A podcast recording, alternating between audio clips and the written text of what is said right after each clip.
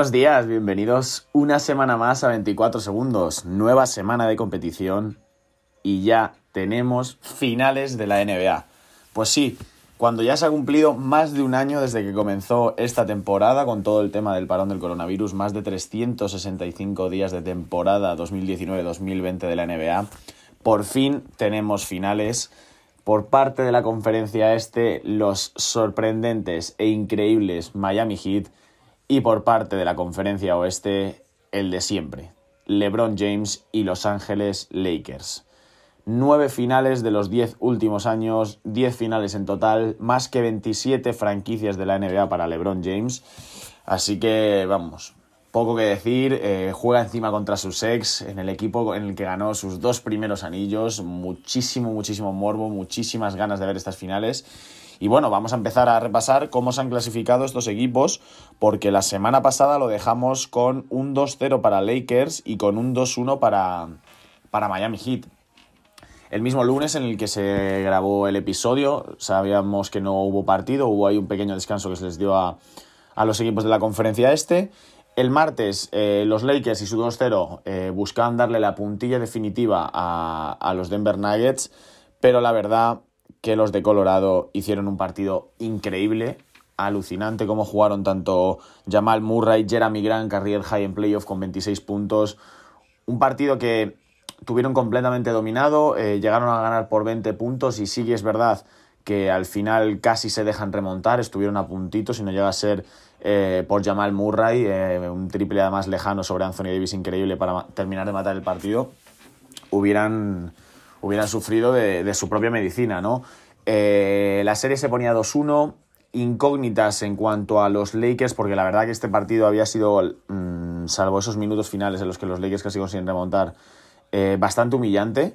Eh, entonces yo creo que era momento de que Frank Vogel sacara a relucir alguna táctica, alguna cosa que pudiese que pudiese eh, darle la vuelta a la tortilla y conseguir eh, ganar los dos siguientes partidos que les quedaban a los Lakers para conseguir clasificarse a las, a las finales, ¿no? Eh, el siguiente partido no se da hasta dos días después y Frank Vogel, como he dicho, mete un cambio, un cambio que para mí es clave y que de cara a las finales también lo puede ser, que es sacar a Jabal Magui del quinteto titular y meter a Dwight Howard. Eh, a pesar de que Jabal Magui era el titular en los Lakers, eh, muy raramente conseguía jugar 10 minutos en un partido. O sea, empezaba en el primer cuarto, generalmente a los 6 minutos se iba al banquillo y luego si eso depende de los partidos, a la vuelta del descanso eh, volvía a jugar.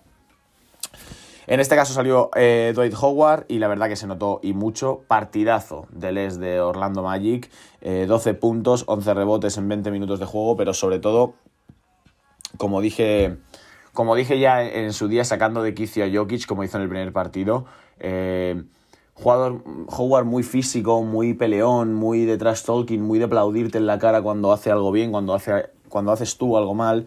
De esta estadística de 12 puntos, 11 rebotes, 6 de ellos fueron ofensivos. Eh, y en este dato eh, estuvo la clave de este, de este, de este cuarto partido, ¿no? 12 rebotes ofensivos por parte de Los Ángeles Lakers, consiguieron controlar muy bien eh, los rebotes en ambos lados de la cancha. Y, bueno, ponían el 3-1 en el marcador. Eh, los, los Nuggets se encontraban de nuevo en su, en su lugar predilecto, ¿no? donde habían estado las dos últimas series de playoff y habían conseguido remontar. Pero algo nos decían los expertos allí en Estados Unidos también eh, hablaban sobre esto, que veían muy, muy complicado ya no por el hecho de levantar otro 3-1, ¿no? sino por el equipo al que se enfrentaban, que los Nuggets consiguieran eh, volver a aplicar eh, una machada histórica. ¿no?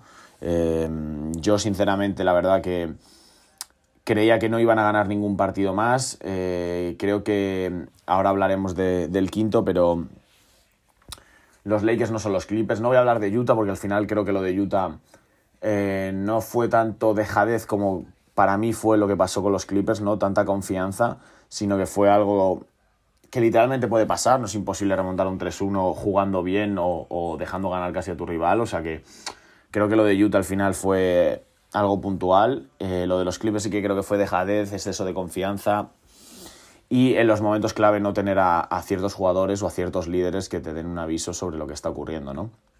¿Y qué pasa? Pues eso, que los Lakers no son los Clippers y que LeBron James no es Kawhi Leonard y que no existe otro LeBron James. Sabemos que cuando llega a este punto, eh, LeBron ve mucha película, ve mucho vídeo, sabe muy bien cómo juegan sus rivales, eh, sabe muy bien eh, qué consiguieron hacer los Nuggets para remontar dos series 3 a 1 y él sabía que esto no lo iba a permitir. Ya al final del cuarto partido, cuando los Lakers ponen el 3-1 en la serie, LeBron James ejerce de líder absoluto en, los, en, los, Lakers y en los minutos finales decide defender a Jamal Murray. Cierto es que este cuarto partido no fue un partido en el que ofensivamente LeBron James destacara... Mmm, a un gran nivel, ¿no? Hizo, sí que es verdad que se fue hasta los 26 puntos, pero con 7 de 18 en tiros. Pero en esos momentos clave, ¿no? Los que necesitas algo más aparte de anotar canastas, ahí apareció LeBron James, ejerció como líder y se, se, emparejó con Jamal Murray, al que, al que consiguió hacer que no anotara ningún tiro en ese clutch time. El mismo, al final, en la entrevista lo decía, ¿no? Que sabemos cómo Jamal Murray es muy bueno en este momento y, creo que yo tenía que defenderle, ¿no? Y, se notó mucho, Jamal Murray no consiguió anotar eh, en esos minutos finales del, cuarto partido. Y ahora ya sabiendo en el quinto que los Lakers podían cerrar la victoria e irse a las finales de la NBA, yo ya me lo esperaba un auténtico partidazo de LeBron James. Y así fue. Por parte de los, de los Nuggets, es verdad que no justo coincidió en no ser el mejor partido de, de, ciertos jugadores. Jamal Murray no estuvo muy acertado. Jeremy Grant, que venía haciendo una serie increíble, tampoco. Entonces es verdad que eso lo puso cuesta, arriba, ¿no? Hubo varios momentos durante el partido en el que es verdad que los Lakers se iban el marcador, más 11, más 12, y los Nuggets siempre, siempre, siempre conseguían volver. Pero al final eh, el partido de LeBron James eh, fue espectacular. En el último cuarto, 16 puntos. Eh, poniendo siempre en todo momento la puntillita a los Nuggets, haciéndoles jugadas de estas que duelen de verdad al final de la posesión, tiros prácticamente imposibles. Eh, acabó el partido con 38 puntos, 16 rebotes, 10 asistencias, otro triple doble más. Y los Lakers que tras 10 años, 10 años se cumplen de, la última vez que los Ángeles Lakers pisaron unas finales de, la NBA en aquellas fantásticas que se fueron a, a siete partidos contra los Boston Celtics, en lo que supuso el segundo anillo para, para Pau Gasol. Desde entonces los Lakers no pisan las finales, son el equipo de la historia de la NBA que más veces lo ha hecho y en el caso de conseguir ganar el anillo serían eh, empatarían a Boston como el equipo que más anillos ha ganado en, en la historia de la liga. Esto aparte suponía, como hemos dicho al principio, el décimo viaje de LeBron a las finales de la NBA. En las nueve anteriores ya lo sabemos, ganó tres de ellas y ahora está ante la posibilidad de ganar la cuarta, convertirse en el primer jugador en la historia en ganar un anillo con tres franquicias distintas. En el caso de ganarlo los Lakers, por cierto, también lo haría Danny Green. Y, y bueno, creo que la leyenda sigue aumentando a lo largo de, de las finales. Eh, eh, haremos una cobertura aquí en 24 segundos. Después de cada partido haré episodios, serán más cortitos, pero analizaremos todo lo que ha ocurrido en los partidos. Y creo que estamos ante una oportunidad em, en la que muchos de los detractores de LeBron James se traen sus palabras y empiecen a considerarle como el mejor jugador de todos los tiempos. Creo que la época en la que ha vivido LeBron James no es una época fácil para jugar al baloncesto, para ganar muchos anillos sobre todo. Eh, ha tenido que enfrentarse a super equipazos, por mucho de que de, sus detractores quieran quitarle el mérito de, de que al final siempre se tenía que jugar, juntar con estrellas de la liga para conseguir ganarlo. Creo que que, de conseguir y de consagrarse este cuarto anillo para LeBron James, eh, podríamos estar empezando a considerarle a la, altura de, Michael Jordan, ¿no? Ya sabéis de sobra que yo tengo una predilección especial por este jugador y para mí siempre será el mejor de todos los tiempos. Yo tampoco eh, pude ver al final jugar a Michael Jordan en directo, por tanto tengo también ese handicap. Pero creo que lo que está haciendo LeBron James eh, el día de mañana, cuando él no esté y se retire, lo, lo valoraremos mucho más, lo apreciaremos mucho más cuando veamos que los jugadores no llegan a las finales con la facilidad con la que lo hace eh, este jugador y cómo convierte las franquicias siempre en aspirantes al título, ¿no? Por supuesto, de los Lakers estamos hablando de LeBron James, pero el trabajo de Danny Green, de Ray John Rondo, de Alex Caruso, que ha hecho unas, finales de conferencia impresionantes, eh, creo que va a ser clave de cara a las finales que ahora analizaremos. Pero bueno, lo dicho, los Lakers se clasificaban a, a, una final de la NBA 10 años después y Miami Heat empezaba esta semana con un 2-1 en el marcador. Yo lo dije que pensaba que Boston iba a dar más pelea y bueno, podríamos decir que la ha dado. Lo que pasa es que el cuarto partido eh, para mí es clave. Los Miami Heat se imponen eh, prácticamente eh, de milagro eh, los Miami Heat se imponen prácticamente ahí eh, in extremis a, Boston Celtics con un partidazo del que ya podremos nombrar como el robo del draft. Sin ninguna duda, este número 14 del último draft, ex de los Kentucky Wildcats, Tyler Hero, se presentaba en unas finales de conferencia con tan solo 20 años y en el Game 4, con la posibilidad de que los Celtics se pusieran 2-2, igualar una serie y empezar de nuevo, Tyler Hero se marca un partido de 37 puntos, con 14 de 21 en tiros de campo y 5 de 10 en triples. No sé hasta qué, hasta qué punto eh, en las finales ¿no? la presión pueda pasarle factura a ciertos jugadores de los Miami Heat que se ven por primera vez en esta situación. Prácticamente, eh, a excepción creo que de Andrew Wodala, el resto, bueno, y de, de Udonis Haslem, por supuesto, pero Udonis Haslem no, no va a jugar. Eh, a excepción de, de Andrew Wodala, decía, creo que nadie ha jugado unas finales de la NBA. Sabemos que estos partidos, a pesar de que no tengas la presión del público, que siempre es, siempre es algo complicado, eh, creo que van a pasar factura, vamos a ver cómo, cómo la afrontan, pero este chico de verdad, 37 puntos en ese Game 4 para darle el 3-1 a, a, a, Miami, por supuesto el, vamos a decir, Big Three, ¿no? Que tiene, que tiene Miami con Jimmy Balder, Van Adebayo y Goran Dragic, los tres por encima de 20 puntos. Creo que cada vez que esto pase, si esto pasa siempre, vamos, esto pasa en las finales, creo que esos partidos van a ser muy difíciles de ganar a los Miami Heat, ¿no? Que sus tres estrellas estén por encima de 20 puntos y luego siempre sabes que Duncan Robinson eh, te va a meter algún triple, Jay Crowder te va a meter algún triple y Tyler Hero va a dar mucho al equipo, ¿no? 3-1 en el marcador, parecía eh, que ambas series están completamente eh, finiquitadas, pero en el Game 5 los Celtics le dan un poquito la vuelta. Partidazo espectacular de Jason Tatum y de Jalen Brown. Y los Celtics que ponían el 3-2 en el marcador y la posibilidad de ver una nueva remontada de, de un 3-1, ¿no?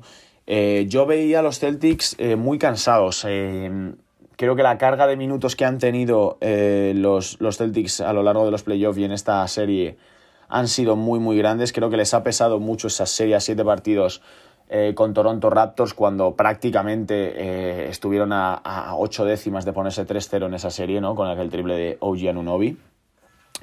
Y creo que físicamente les ha pasado, les ha pasado factura. Eh, la carga de minutos para jugadores como sobre todo Tatum y Brown ha sido muy, muy elevada y a Tatum se ha, ha habido muchos momentos en los que se le ha visto cansado.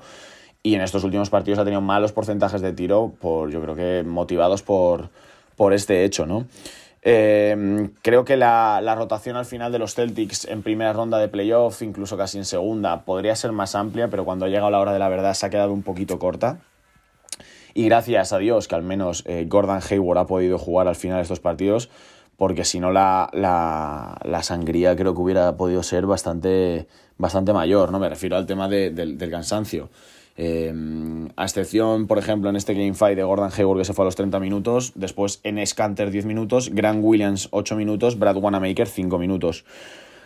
Sinceramente creo que la rotación de Celtic se ha quedado un poco corta y al final el cansancio también ha ayudado a la hora de, de que, de que de que Miami consiga imponerse en esta, en esta serie, ¿no? En el partido de ayer lo mismo. Mm, durante el partido bastante igualado, se iba un poquito Miami, se iba un poquito Boston, pero en el último cuarto un parcial muy grande de Miami Heat eh, puso la puntilla en el marcador.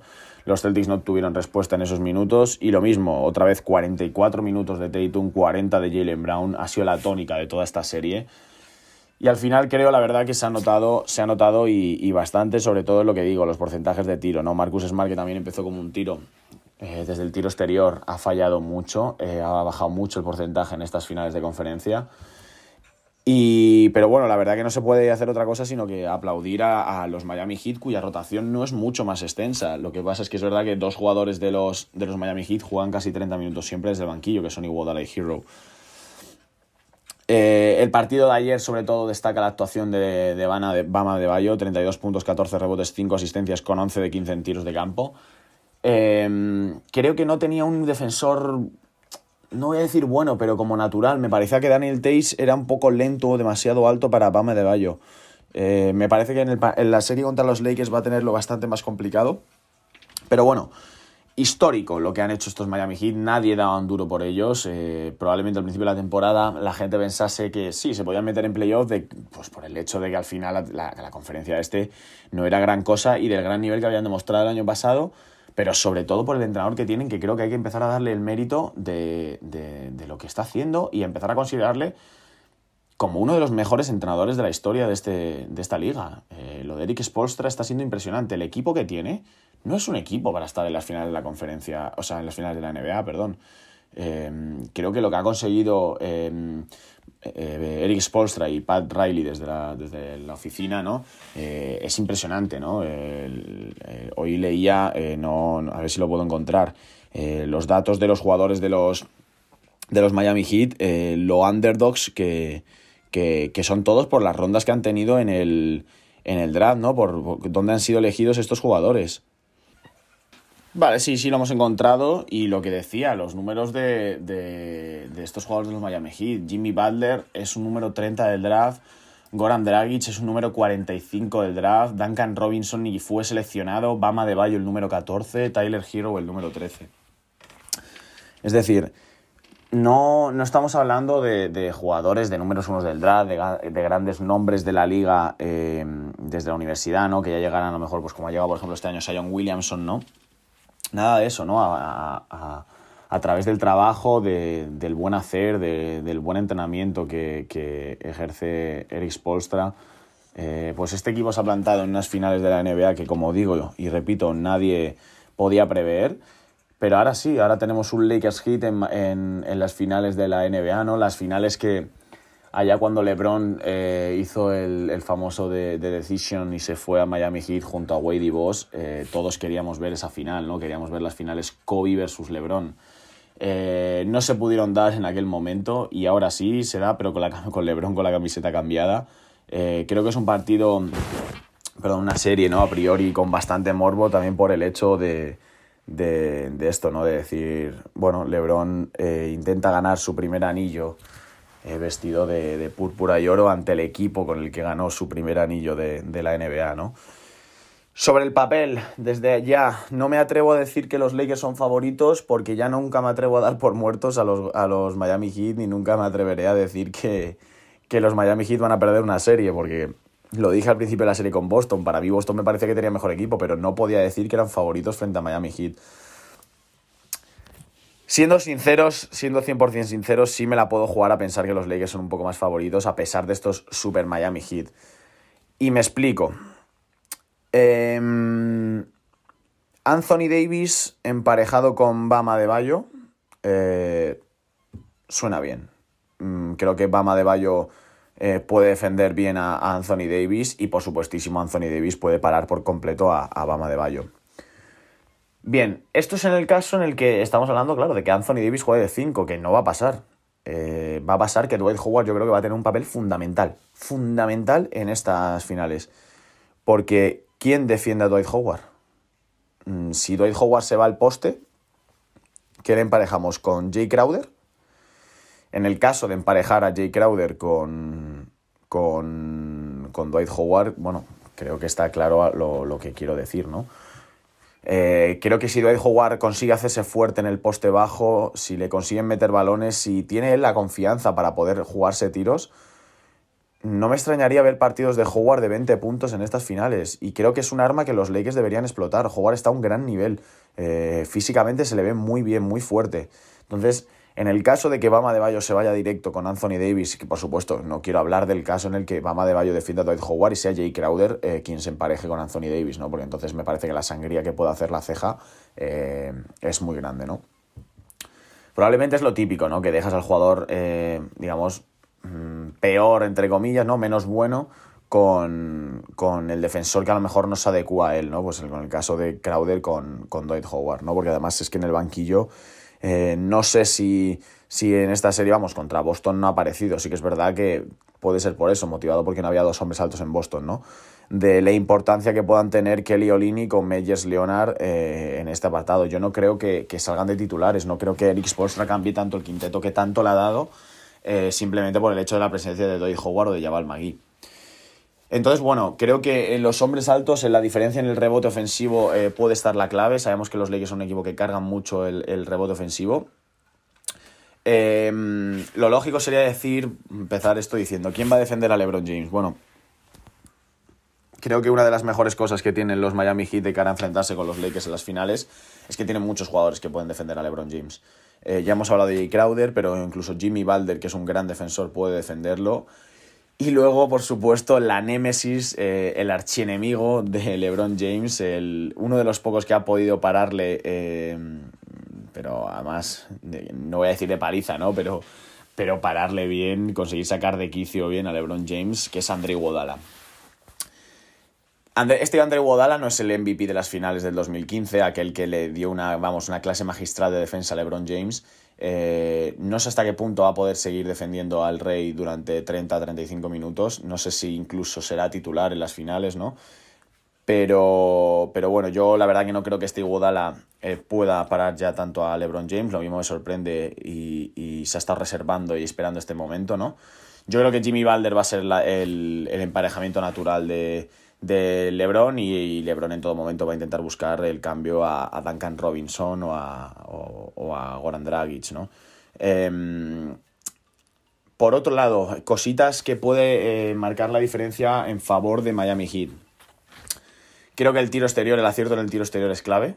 Creo que si Duncan Robinson, eh, Goran Dragic, Jay Crowder, Tyler Hero están acertados en el triple, eh, puede ser muy, muy peligroso. Creo que puede ser una de las claves para los, los Miami Heat. Eh, que no me atrevería a decir que tienen que jugar de tú a tú en la anotación con, los Lakers, pero, pero me parece que va a ser así. Eh, no creo que puedan llevar la serie a una serie basada en la defensa. Eh, creo que ahora mismo los Lakers tienen muchas, muchas armas que pueden anotar. Entonces creo que van a ser, va a tener que ser una competición de, de, de muchos puntos, ¿no? Que va a ser al final ver quién ataca mejor, quién tiene una mejor offense y quién tiene más acierto en los tiros y por eso digo que gente, sobre todo, sobre todo para mí Duncan Robinson puede ser una de las claves, eh, que tenga un porcentaje por encima del 45% en triples, eh, puede darle mucho, ¿no? Me recuerda un poco a, la figura que en su día tuvo Danny Green con los San Antonio Spurs cuando ganaron el anillo a, a Miami Heat, en el que Danny Green batió el récord de anotación en las finales. Em, el récord, perdón, el, récord de triples anotados en las finales, em, pues me recuerda un poco a ese papel, ¿no? Un, tirador que, que, tiene que anotar mucho, que sabemos que tira mucho, que prácticamente solo tira de tres. Eh, lo creo que también otra de las claves puede ser la rotación de Miami. Eh, lo dicho, en, contra, en la serie contra Boston se ha quedado reducida a prácticamente siete jugadores, los cinco titulares más Hero eh, e Iguodala. Y veremos si Spolstra mete algún jugador más en esta, en esta serie contra Lakers, ¿no? Kendrick Nunn, Kelly Olynyk o, o Leonard, sobre todo. No creo que haya muchos más que, que puedan dar el nivel para unas finales de la, de la NBA, ¿no?